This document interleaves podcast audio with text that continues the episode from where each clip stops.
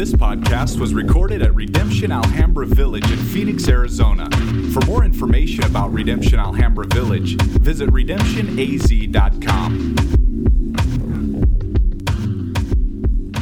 morning. Uh, we'll be covering from Exodus chapter 7, verse 14, all the way to chapter 10, right? All the way to chapter 10. And, and, and what we're doing today is diving into nine out of the 10 plagues.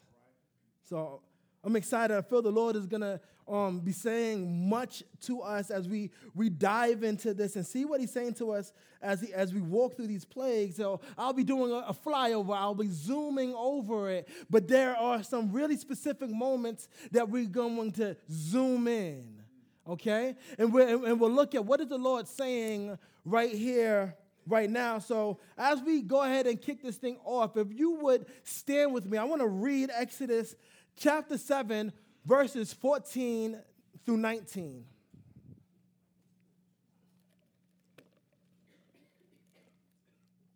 And it reads like this Then the Lord said to Moses, Pharaoh's heart is hardened. He refuses to let the people go. Go to Pharaoh in the morning as he is going out to the water. Stand on the bank of the Nile to meet him, and take in your hand the staff that turned into a serpent. And you'll shake, you shall say to him, The Lord, the God of the Hebrews, sent me to you, saying, Let my people go, that they may serve me in the wilderness. But so far you have not obeyed. Thus says the Lord.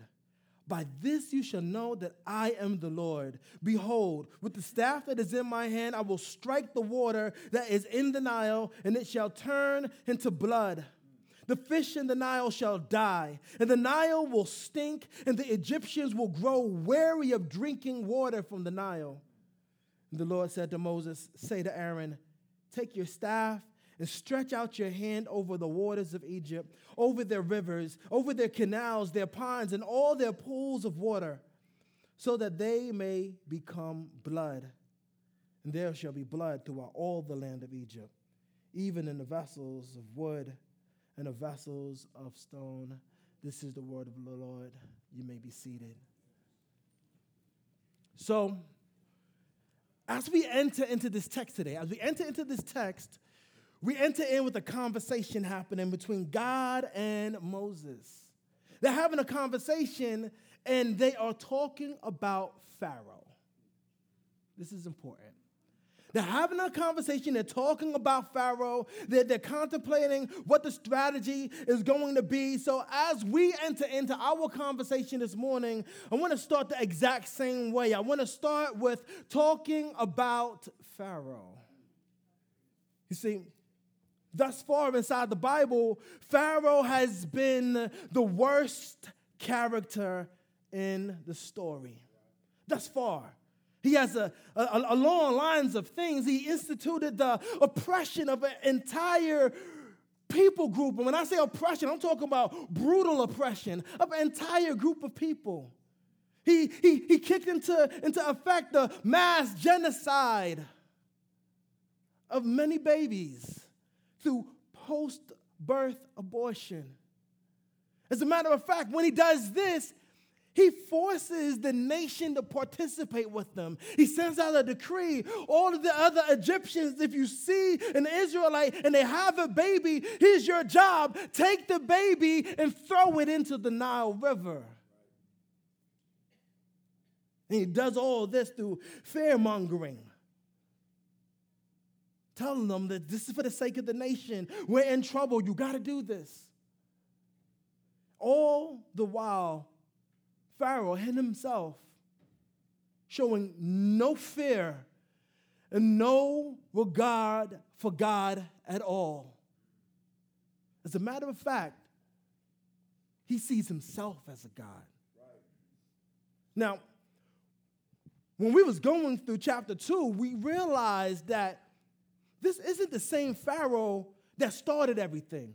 This isn't the same Pharaoh that instituted all of the, the, the, the, the, the killing of the children and the, uh, and the oppression. It's a different Pharaoh.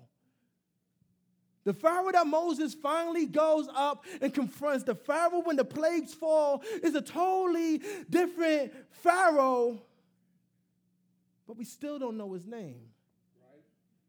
We still don't know his name. We know Moses' name. We know the midwives' names. Those names got dropped. As a matter of fact, last week we went through a section of scripture where we went through a whole genealogy that was dropping mad names, but yet still it's another Pharaoh, and we still just know him as Pharaoh.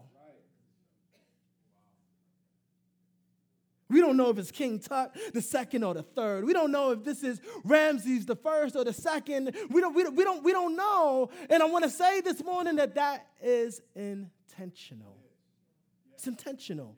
You see, God doesn't want us sitting there trying to pinpoint a specific Pharaoh and focus and zoom in on him. That guy, he was so bad. That's not what God wants. Instead, if we if we get it, if we see it, what we'll see is that Pharaoh is an image of the pattern of human rebellion against God itself. If you're just disconnecting yourself from Pharaoh and not realizing Pharaoh is an image of the human rebellion, you're, you're missing it. As a matter of fact, I was reading through um, some stuff in the Bible Project, and here's what they say about, about this Pharaoh. They say, he embodies the strange and tragic turn the human heart can take when one person or society places their own values and well being above another person or society. Pharaoh is what happens when an entire nation redefines good and evil apart from God's wisdom. Hmm. You see, see, Pharaoh tried to redefine good and evil on Egyptians' terms. Uh, he tried to redefine good and evil on, on his terms. That was the barometer that he was looking through. And if we're going to be honest this morning, if we're going to be honest, dude, we do the same thing all the time define good and evil on our own terms. We've been doing it since the garden. This is what I think is good. Then we get together as a nation and collectively as a nation redefine good and evil based on what we believe is best benefits the nation. We think this will be the best benefit. That's good and that's evil all based on whether or not we feel we benefit the most from it. Yep. Redefining good and evil. So, this morning, as we go into this text, as we engage, if you want to know who Pharaoh is, I want to say, stop and look in the mirror. Right. Right. I want to say, slow down some. Slow down some. Look in the mirror. If you want to know who Pharaoh is, we've been acting like our own God for a long, long time. Yep. We can easily go and we read the scriptures, we read Exodus, and, and, and we read and we read ourselves as the Israelites, the, the ones that are being rescued, the ones that are being delivered from our burdens. Thank you, Lord. He comes to deliver us out of, of, of our burdens. And yes, you should read yourself as that. And, and, and, and so we read Exodus, and, and, some of us, oh, I'm, I'm Moses. I just need to respond to his call and trust him, and God is going to use me. But I'm saying this morning, we need to also read ourselves as Pharaoh. We've been acting like the Pharaoh of our own kingdom for a long time now. So, in this conversation that God is having with Moses, about Pharaoh, he brings up two things. One, he talks about Pharaoh's heart. Two, he talks about the first plague. So let's look at what he says regarding Pharaoh's heart because I believe it gives us insight to our own hearts. He starts off and he says, Then the Lord said to Moses, Pharaoh's heart is hardened. He refuses to let the people go. Right here at the beginning, as we, we at the beginning of the, of the plagues, what we start to see is a pattern. A pattern where Pharaoh hardens his own heart. He hardens his heart. And before each plague, God comments on the hardness of Pharaoh's heart. So I want to linger a bit and talk about this hardness. You see, in the Bible, there are three different Greek words that are being translated as hardened. When they go through the plagues at different times, it's different Greek words, but they're being translated as harden. One is chizak, it means to harden, strengthen, or seize. The imagery here is when Moses, God told Moses to stretch out his arm and seize the snake, and it hardened, turning into a staff. At that moment, when Moses is seizing the snake, he is gaining control over the snake, hardening it. See, we often harden our hearts in an attempt to seize control. Ah, I want us to, to, to know that this morning God is doing a case study on your hearts, on my heart. The other word that's being translated is kabad. It means heavy or glorify. The imagery here was that Pharaoh made the Israelites' workloads heavy. That's the imagery. Pharaoh made the Israelites' workload heavy. And when he did this, he did it so that he would be glorified. So, as Moses is saying, God came to deliver you, he makes their workload so heavy that they would in turn think that, that, that Pharaoh is greater and mightier than, than God. You see, we often harden and make our hearts heavy so that we can be glorified. I'm doubling down. I want you to remember it was me, and that's all about pride. Uh, our hearts are on the chopping block. This whole deal, the next word is kasha, severe, fierce, stiffened. The image is childbirth. The image is childbirth. That's the image connected here.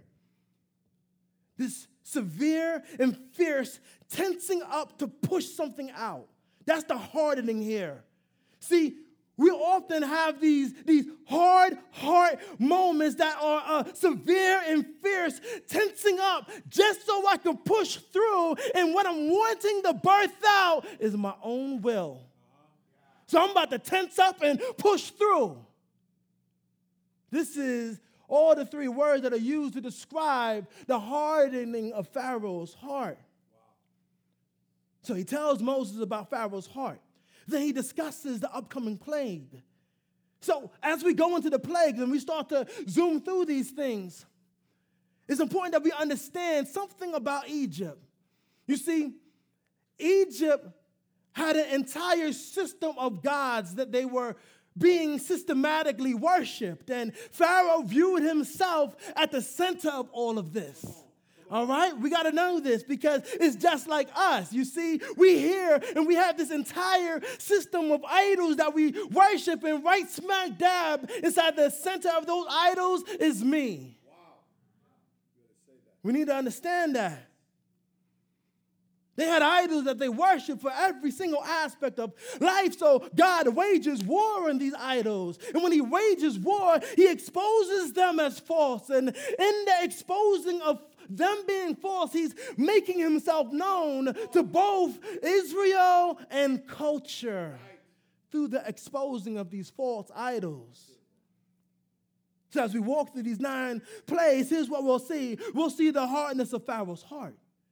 We'll see the idols of culture being exposed and confronted, and how Pharaoh's hard heart responds. And I wanted to pay so much attention to that part so that we will see the hardness of our own hearts. So we'll see the idols being exposed and confronted in our own lives, and how our own hard hearts respond to the confrontation of the idols in our own life.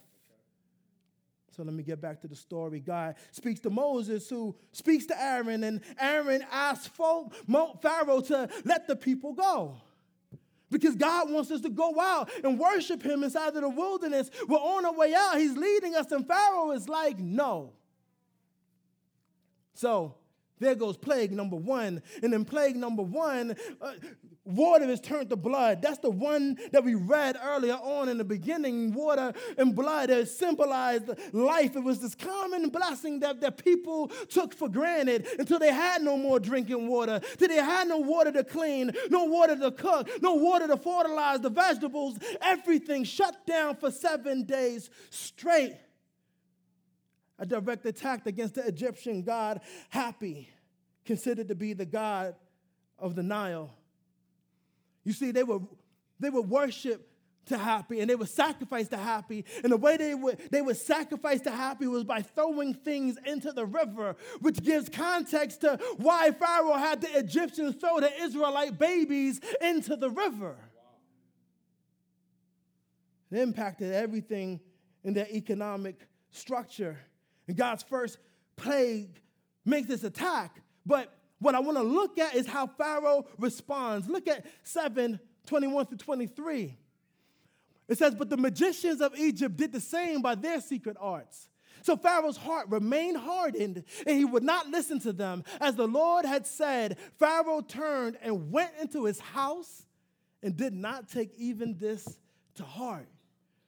The magicians mimicked at a really small scale the, the miracle that had been done. And Pharaoh's heart remained hard. He didn't listen and he just turns and he goes inside of his house, not taking things serious. You see, in the hardness of our hearts, we'll turn our backs on the truth of God and accept cheap imitations in its place.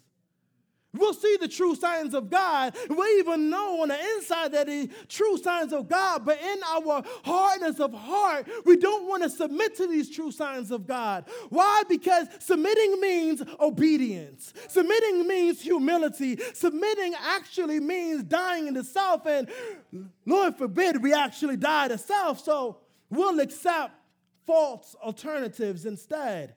They sort of resemble the truth. I'll take that. They don't require any obedience. They don't require dying to self. So, in the light of our hard hearts and false alternative, we turn our backs and walk away without taking to heart the implications of the true signs of the gospel. Enter in plague number two, which was the frogs. This is a time where God says, I'm going to send frogs. They're going to be all over the place, in every single room, in your food, everywhere. And Pharaoh magicians, they, they, they, they produce frogs too. Now, Pharaoh didn't actually need more frogs to be produced, though. That's the deal. Hey, they put, yo, we can do it too. And Pharaoh was like, that's, that's cool. But the problem is they wasn't allowed to kill frogs. They wasn't allowed to kill frogs because one of their deities by the name of Heqet was a, was a, a goddess of fertility, and, and she appeared to them in the form of a frog. That's how they, they designed her and stuff. She had like a, a frog head. So when the magicians reproduced the frogs, it's like, okay, we don't need more. And, and so Pharaoh's like, yo, we got to do something about it. And I want to look at what Pharaoh does, and he responds. And 8 and 8 through 10, it says, Then Pharaoh called Moses and Aaron and said, Plead with the Lord to take away the frogs. My magicians can't do that. Um, from me and from my people, and I will let the people go to sacrifice to the Lord. Moses said to Pharaoh, Be pleased to command me when I am to plead for you and for your servants and for your people, that the frogs be cut off from you and your houses and be left only in the Nile. He said, Tomorrow. You see, now Pharaoh is acknowledging that, that God has authority. So, so he asked them to remove the frogs. But you see, he doesn't want to humble himself and submit to God as the ultimate authority over him. So he thinks he's in a position to bargain with God. If you get rid of the frogs, I'll let go of the people. And Moses even plays along with them and asks them, Oh, when do you want me to ask God to get rid of the frogs? And, and, Mo, and Pharaoh fronts. You know, even though they're in the food and tomorrow, it's not that bad. See, only from a hardness of heart do we have the arrogance to think we can bargain with God. Every single time, I, I, listen, this is our hearts. That we actually have the arrogance to think we can bargain with, with, with God. You see, God doesn't have to fix that situation, He doesn't have to change that person, He doesn't have to do what you think that He should do in order for you to be obedient. And it's our own and it's our heart that'll rather walk around in front like things ain't as bad as they really are. You could take them tomorrow, it's all good. Well, the moment God fixes the frogs and, and Pharaoh reneges. He says he's gonna let the people go, but he doesn't do it. So God hits him with the third plague gnats. So the Lord tells Moses, who tells Aaron to smack the earth with his staff, and, and the dust of the earth turns into gnats. And the gnats were, were, were, were all over everywhere through man and beast. And, and this was an attack on another Egyptian god, Geb, who was over the earth and the dust. Now, God turns around and used the same dust that he created man to turn gnats to attack the idealistic hearts of man and their actions. The magicians can't reproduce this. As a matter of fact, the magicians go back to Pharaoh and like, yo, Pharaoh, this is the finger of God. But Pharaoh's heart was still hardened, so he ignored him. So, enter in plague number four flies. Another attack on the Egyptian god Khepri, had a head of a fly. Now, Moses is speaking to God for himself. Or the other times he had Aaron speaking to him and stuff. But now, by this time, Moses was like, Yo, Aaron, I got this. I got this. The, the stuttering disappeared. I'm, I'm all good. I know I, God has been showing out and there was flies everywhere. So much so that even the ground was covered with flies. That's what it said. This, if you, if you see this, what this is, is an attack on their comfort. They're irritated, flies everywhere, an attack on their comfort. But now God gets surgical. He gets surgical, but he makes a distinction and says, listen, the flies are going to be on the Egyptians, not on the Israelites. So everywhere where the Israelites were was good. So Pharaoh attempts to bargain again. He has his meeting with Moses and he says, it says, then Pharaoh called Moses and Aaron and said, all right, go ahead, go sacrifice to your God, but do it within the land. And Moses was like, nah, nah, son, I would like, we need to leave. So Pharaoh's like, all right, all right. So Pharaoh said, all right, I'll let you go and sacrifice to the Lord your God in the wilderness, only don't go too far. And then he says, also pray for me. Can't make this thing up. Also on your way, play for me too. So Moses is like, all right, I'm gonna head out now. And I'm gonna pray that God removes the flies. But don't renege like you did last time. And Moses prays, God renew, remove the flies, and Pharaoh hardens his heart again, and Pharaoh reneges. Here's the interesting thing about the hardness of Pharaoh's heart that I hope that we see. Pharaoh turns around and says, Okay, you, you, you can, I'll do what you, you're telling me to do, but here's my terms. You can't leave the land. Here's my terms. You can't go far away. Once again, we see the hardness of our hearts exposed. That's what you see. When we start to give God our own terms. Hardness of heart will offer to submit to God, but on my own terms, isn't submitting to God at all. And we turn around and we're like, yo, at least I'm doing that. At least I'm doing this, but I'm giving God my terms. That's not submitting to God. Well, this leads to plague number five. It was the death of the livestock horses, donkeys, camels, herd, flocks, even clouds. Another attack on an Egyptian god, Hathor, had the head of a, a, a cow, and it caused economic disaster. No food, no transportation, no military supplies, no farming and, supplies, no economic goods. And still, God is being surgical. This will only affect the Egyptians. And yet still, Pharaoh hardens his heart. So on with plague number six boils. This would have been an attack on the Egyptian goddess Isis, the goddess of medicine and peace. And, and God turns around and tells Moses, grab some soot from the kiln and just toss it in the air like you're LeBron James.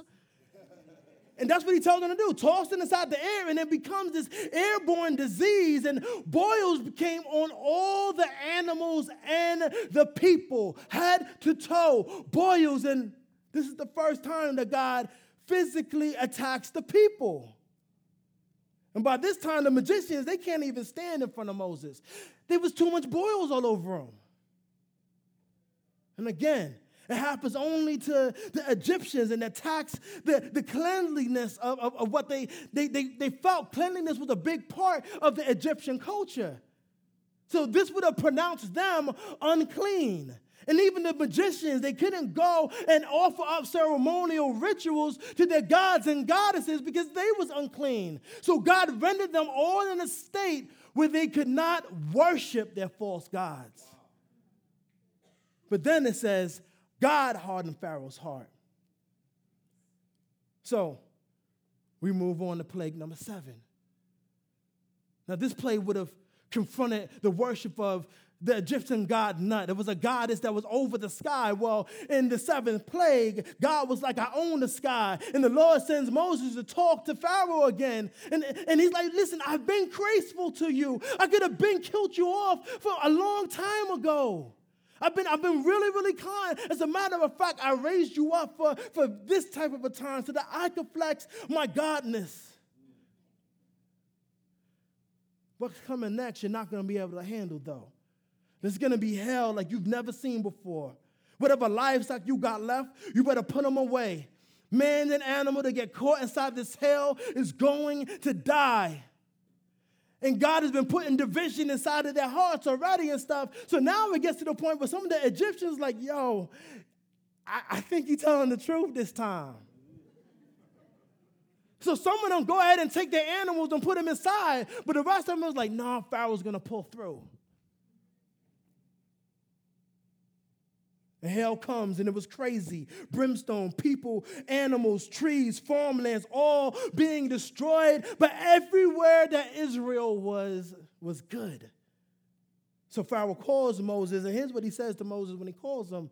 It says, Then Pharaoh sent and called Moses and Aaron and said to them, This time I have sinned. I have sinned. I really have. The Lord is in the right, and I and my people are in the wrong. Plead with the Lord for there has been enough of God's thunder in hell.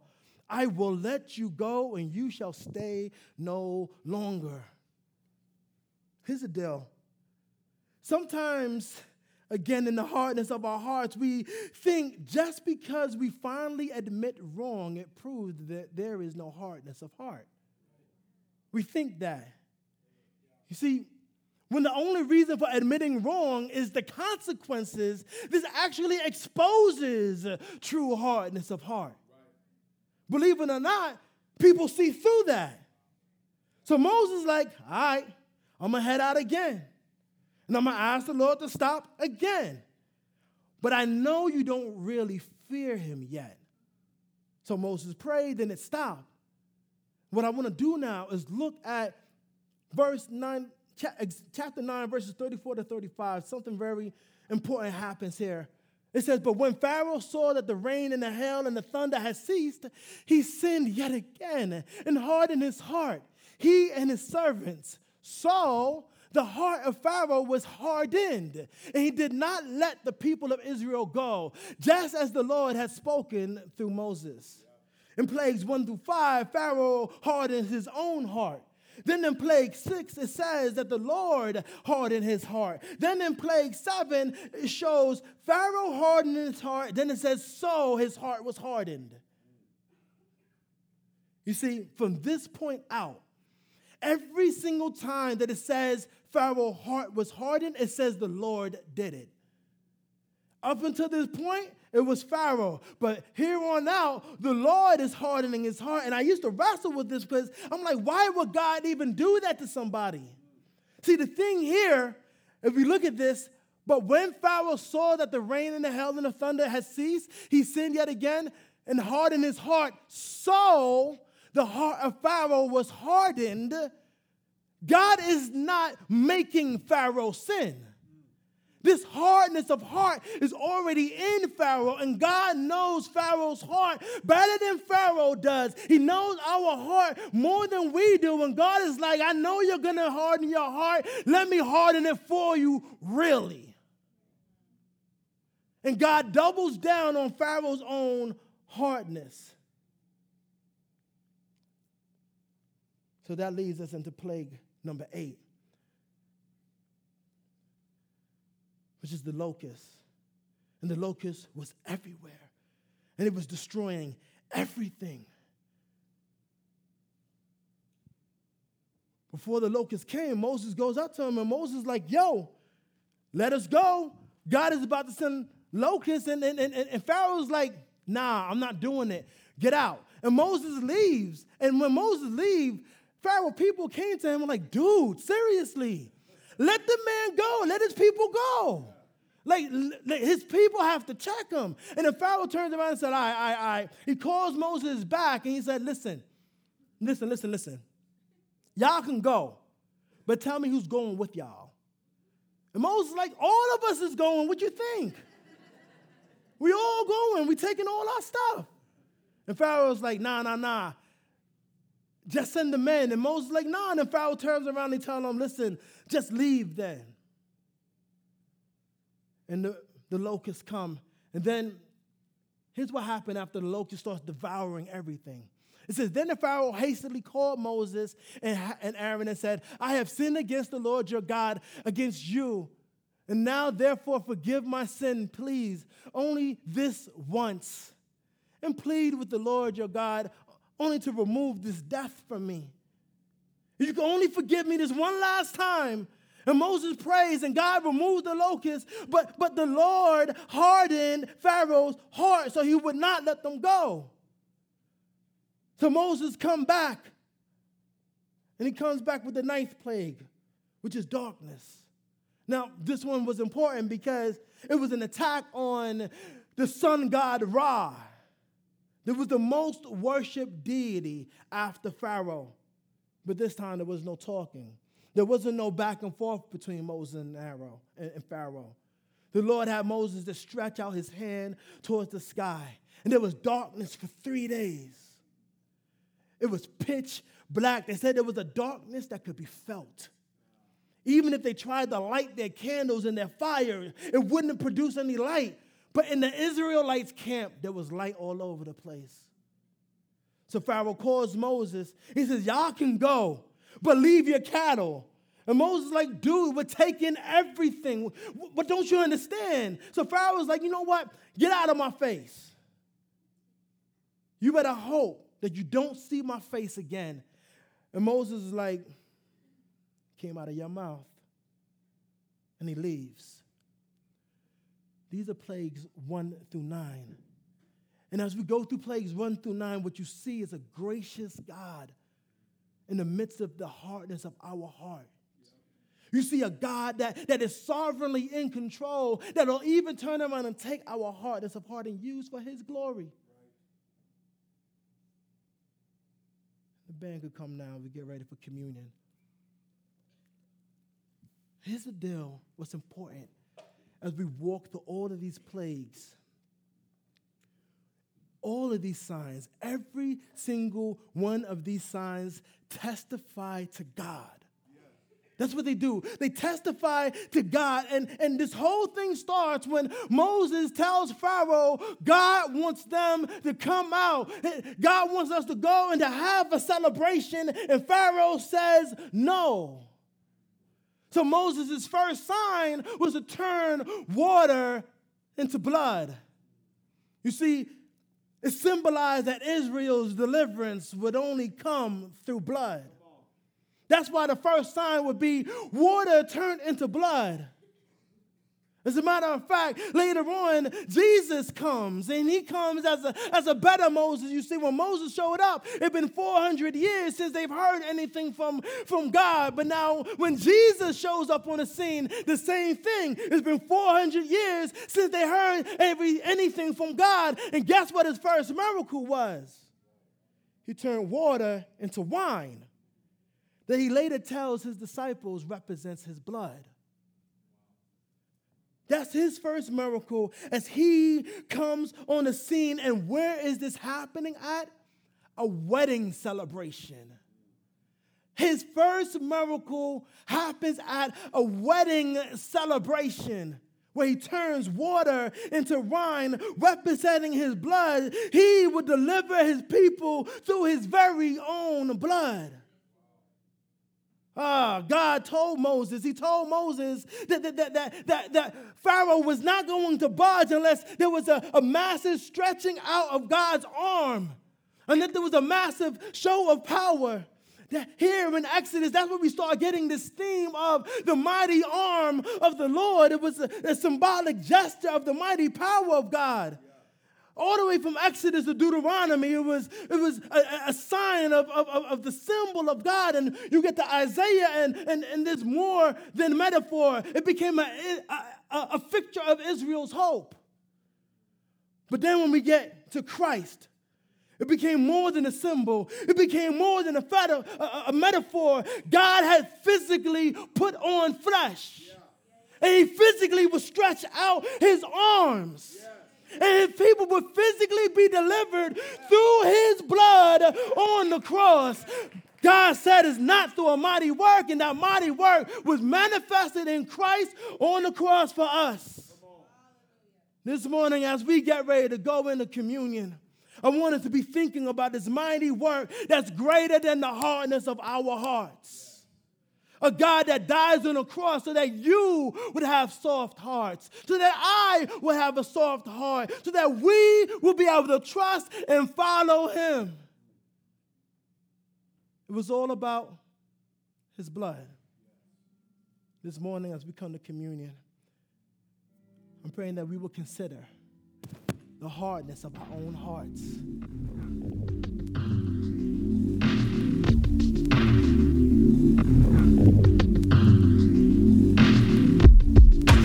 This podcast was recorded at Redemption Alhambra Village in Phoenix, Arizona.